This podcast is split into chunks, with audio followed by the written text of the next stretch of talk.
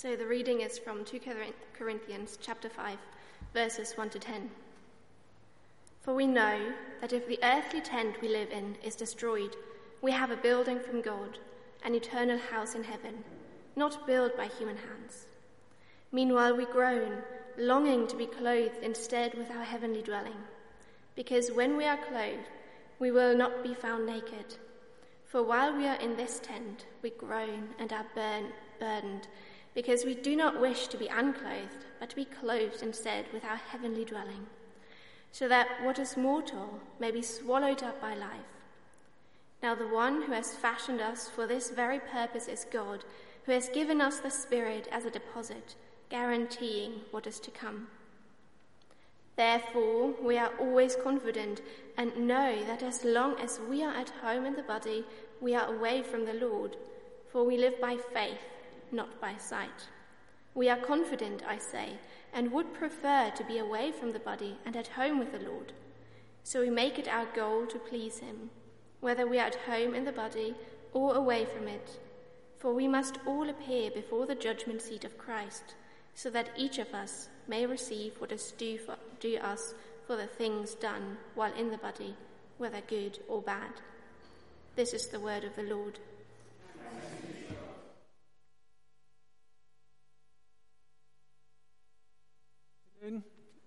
Is this mic on? Oh, it is. Uh, good afternoon. It's lovely uh, to be here. As Rob says, um, today across all our services, we're, we're, thinking about what it means to mature as a Christian, mature uh, as a church family together as we head up um, to our Vision Sunday and we think about uh, the year ahead. And so we're going to look at this passage. Uh, for a little while. Uh, maturity is a hard thing to measure, isn't it? You always imagine by the time you get to a certain age or stage in life, you'll sudden, suddenly feel mature. Um, do, you, do you ever have, uh, have you ever had this kind of experience? When I was younger, I remember the feeling of being upstairs in the house and playing with friends, and there'd be a crash. You'd knock something over, whether it was an object or a person, and they'd fall with a thud in the floor, and there'd be chaos all around, and you'd think to yourself, it's all right. Because one of the grown ups who are downstairs will come up and fix it and they'll make everything all right. And then there comes a stage in life when you realize there is no grown ups downstairs anymore. It's just me. I'm the grown up now. And that feeling of, did they, did they really know as little as I feel I know now?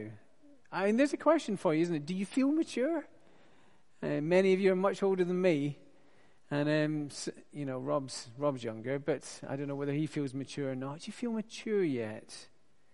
There's, there's many delightful aspects, isn't there, of watching children grow up. And I think one of the, the really special ones is seeing imagination develop, pretend play, you know, that kind of thing. My little boy uh, in our house today has set up all sorts of little plastic soldiers. Uh, and he, he pretends all sorts of battles, he talks tactics, he celebrates his victories. And you can imagine all the other things that go on in pretend play. Uh, tea rooms that are set up, hospitals that are acted out, all the conversations that go on with it in pretend play.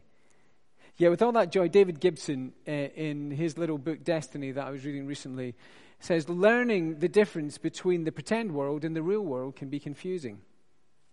We were on holiday in France, and uh, my little boy, who's well into his little pra- plastic soldiers and um, uh, thinking everything to do with wars and tactics, I thought it'd be a good thing to take him to the D Day beaches in Normandy.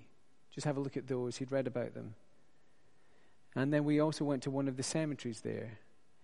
And you see all the graves lined out. It's hard to take in. It's a fun holiday when you come on holiday with me. I take you around cemeteries. Uh, but I thought it'd just be good for him. Much as he's excited about this pretend world, I want him to have an insight into the real world. And it's confusing, unsettling, isn't it? Because in real wars. It's not just plastic bodies that are knocked over. And growing up, maturing, means facing some hard realities. And yet, I suspect many people, even as we grow up, we like to live in a kind of pretend world, a make believe world, an imaginary world, where we live pretending we're building something we can always fix and will always last. That's not quite right, is it? And Paul's words here will help us as we think about that. And you hear what he's talking about as we begin. Because it's a bit of a shock. He's talking about dying. I'm going to die. It could be any time. It could be before the next time we meet. I've not had a diagnosis. I don't know that I'm ill. I hope I, it won't be that soon. But I'm going to die. That's real life. And Paul talks about it in a, a kind of funny way here. It wouldn't be the way we normally talk about it in that very first verse. He says this, I'll read it for you again. He says, For we know that if the earthly tent we live in is destroyed, now he's not really talking about camping, he's talking about dying. And I think his thought is something like this Look, when I, when I was 16, some friends and I, I grew up in Glasgow, and some friends and I decided to attempt the West Highland Way. It's a big hiking journey, it's 100 miles from Glasgow to Fort William, and then at the end of it, you climb Ben Nevis. We tried that. Day two, storms hit the west coast of Scotland. A typical summer. You, you can imagine it. You know, gales lashing in. And at two o'clock in the morning, our tent was blown down, completely flattened. It was all gone. And I think that kind of thought is behind what Paul's saying here. He's saying, look, one day, one day, sooner or later, for all of us, a storm will hit and our bodies will not last. That's the real world. But he says, look, despite that reality, it's not that we just say, okay, that's, that's the way it is. He says, despite that reality, we all long for permanence. You see verse 2? He says this, meanwhile we groan, with that reality hanging over us, meanwhile we groan, longing to be clothed instead with our heavenly dwelling. We don't like talking about death. Son number one uh, on holiday, when we got to just a normal beach to play on it, out comes the shout, Come and help me. And I shouted back, Sure, what are you doing? And he said, I'm building a wall of sand to stop the sea knocking down our castle. Okay. And for the next half an hour, 45 minutes, we dug out sand, we built the wall. But the inevitable eventually happened. Or I heard this quote from Joan Collins, who's quoted, the actress quoted as saying, The problem with beauty, the problem with beauty is that it's like being born rich and then becoming poor I'm beginning to know how she feels. My beauty is just starting to fade away. Uh, I showed I showed Jack, who's my youngest son, a picture of my graduation, and he said, "Who's that?" and then he looked for a while, and he said, "Oh, it's you, Daddy. The hair's different, but the smile's the same. I miss my hair." We want things to be permanent. We want things to be fixed. But with life, it flies by. I remember, do you remember back to when you started school? A packet of crisps used to cost me four pence. Can you believe? Well, you, of course, you can. Most of you can believe it. Rob can't. A Packet of crisps, four pence for a packet of crisps. And I remember early on in my primary school career, I think it was back in 1976, being asked to work out how old I would be in the year 2000. I remember doing the maths, and I discovered that I'd be 30, I still remember the feeling, thinking, I can't even imagine what that would be like to be 30 years old. And now it's a distant memory. It flies past, doesn't it?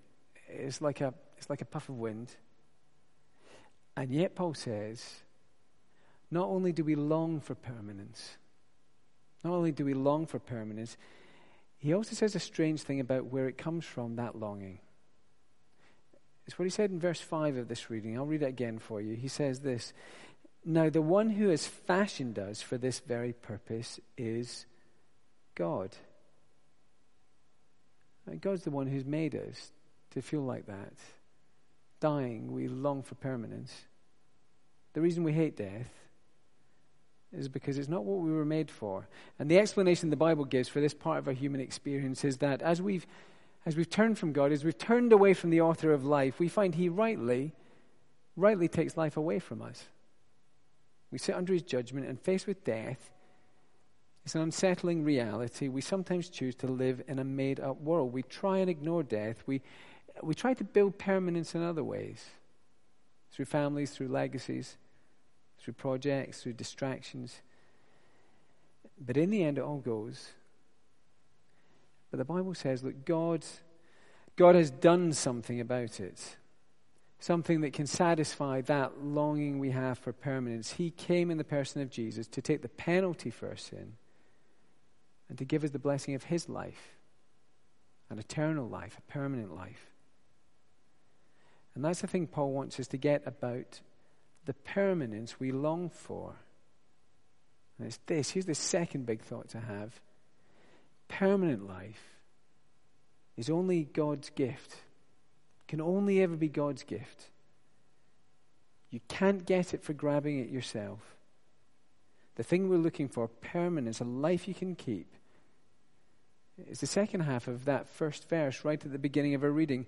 Uh, for we know that if the earthly tent we live in is destroyed, we have a building from God, an eternal house, not built by human hands, a permanent house, a life where beauty won't fade a building more secure than sand that won't be swept away.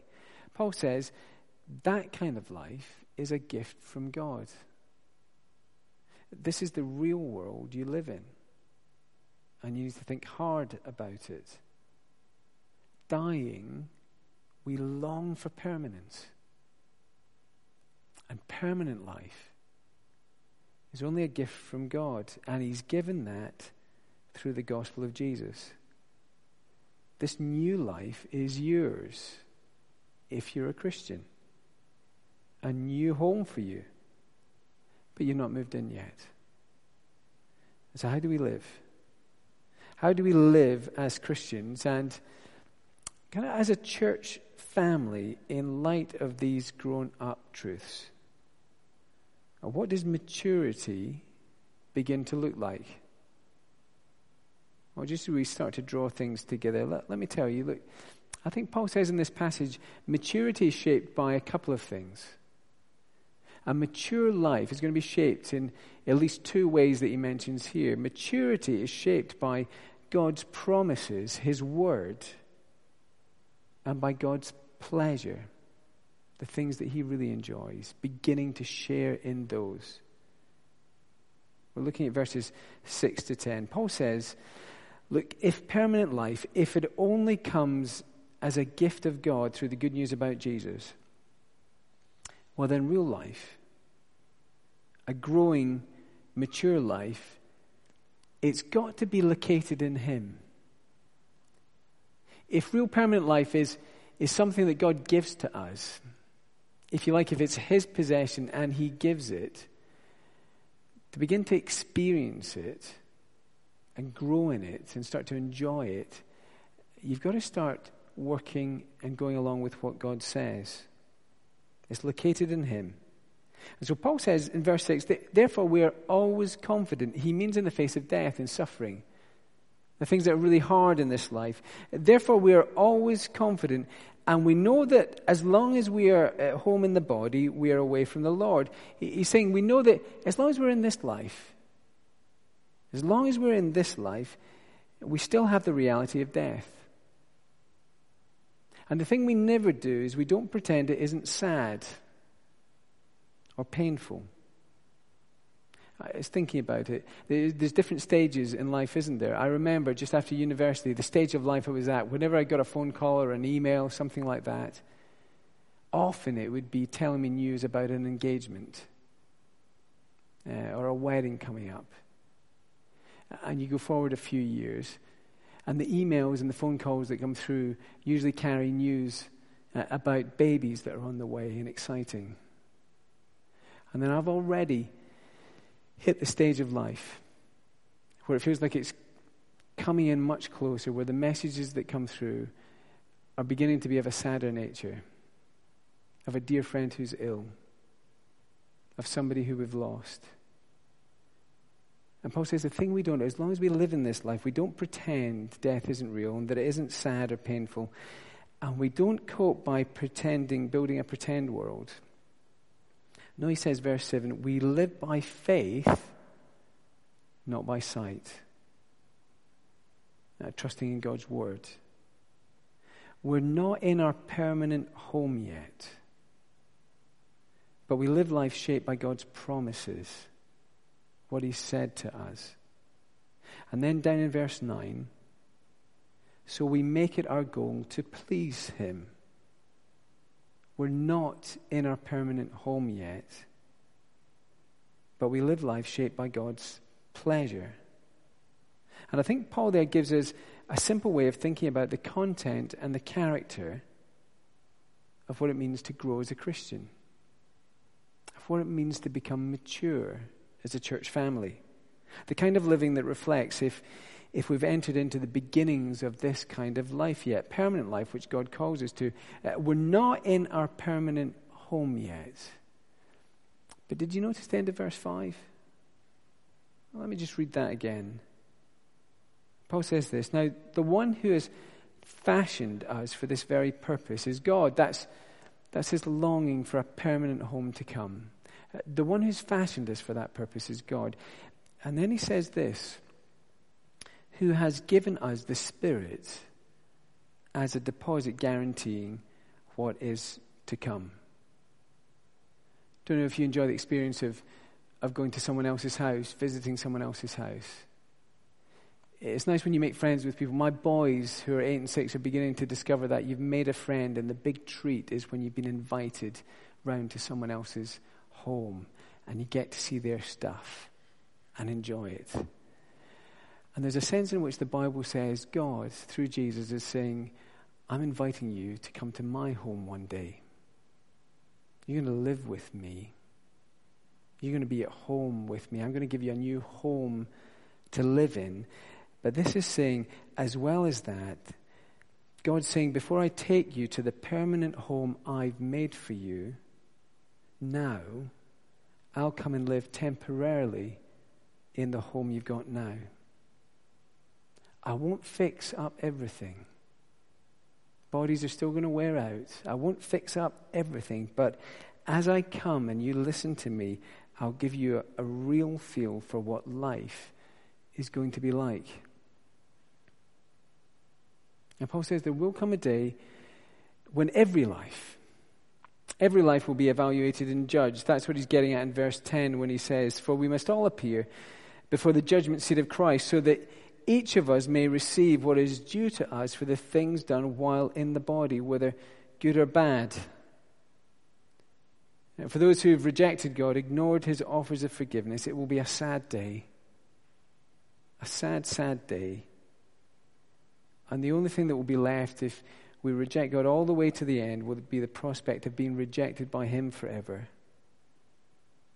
But for those who've turned and trusted Christ, uh, there will also be a question. Uh, yes, graciously forgiven and saved, totally secure.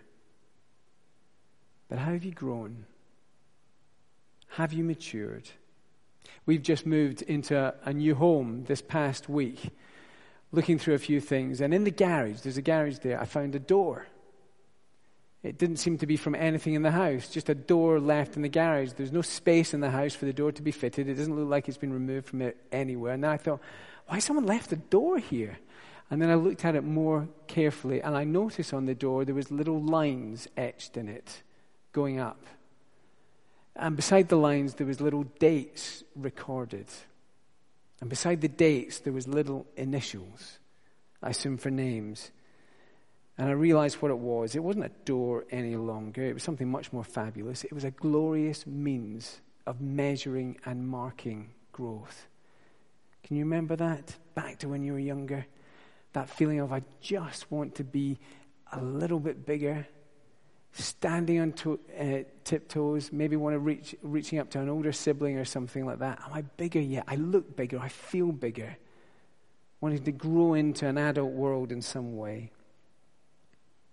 And Paul here gives us a way of measuring growth as a Christian, as a church family, and he says, Are we living shaped by God's word? And are we living directed towards God's pleasure? Throughout the week, how does it work for you? Do you, do you take time to listen to what God's Word says? Do you come on Sundays? And then during the week, opening the Bible and reading it?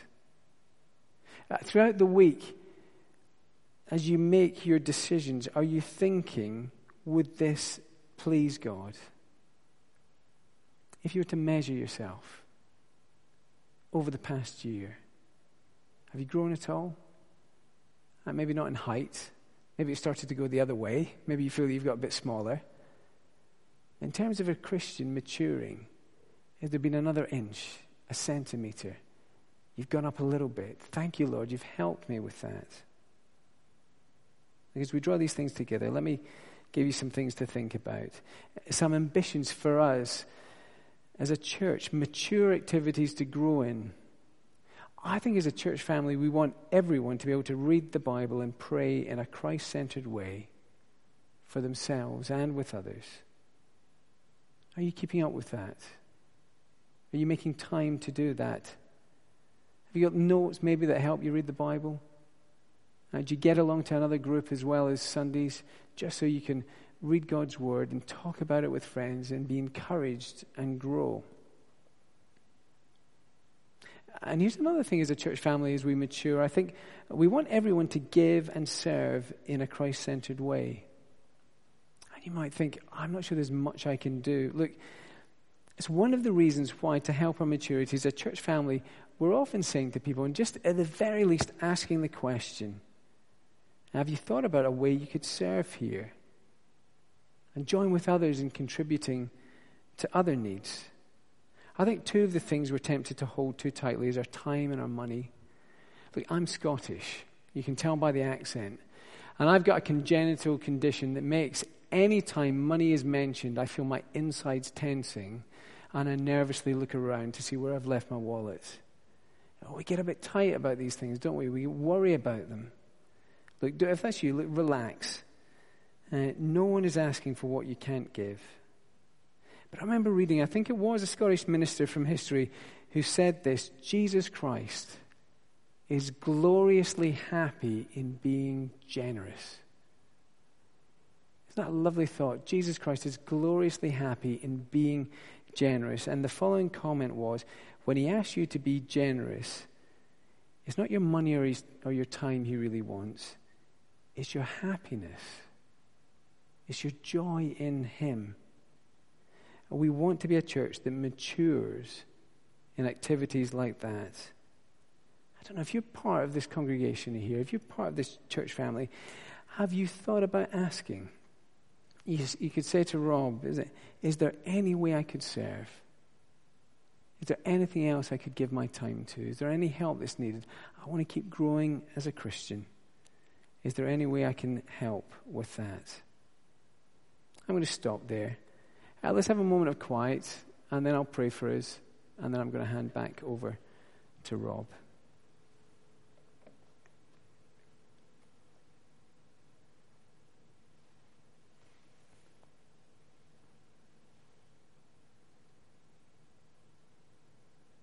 Thank you and for what the Bible tells us from before we were born until after the day we die and on into eternity, you love us and you care about us. And through Jesus, you've called us into your family and you want your children to grow, to keep maturing. Please help us with that.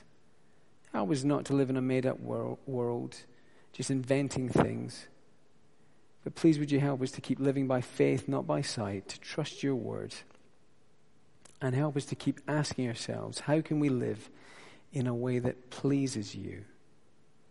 We ask it in Jesus' name. Amen.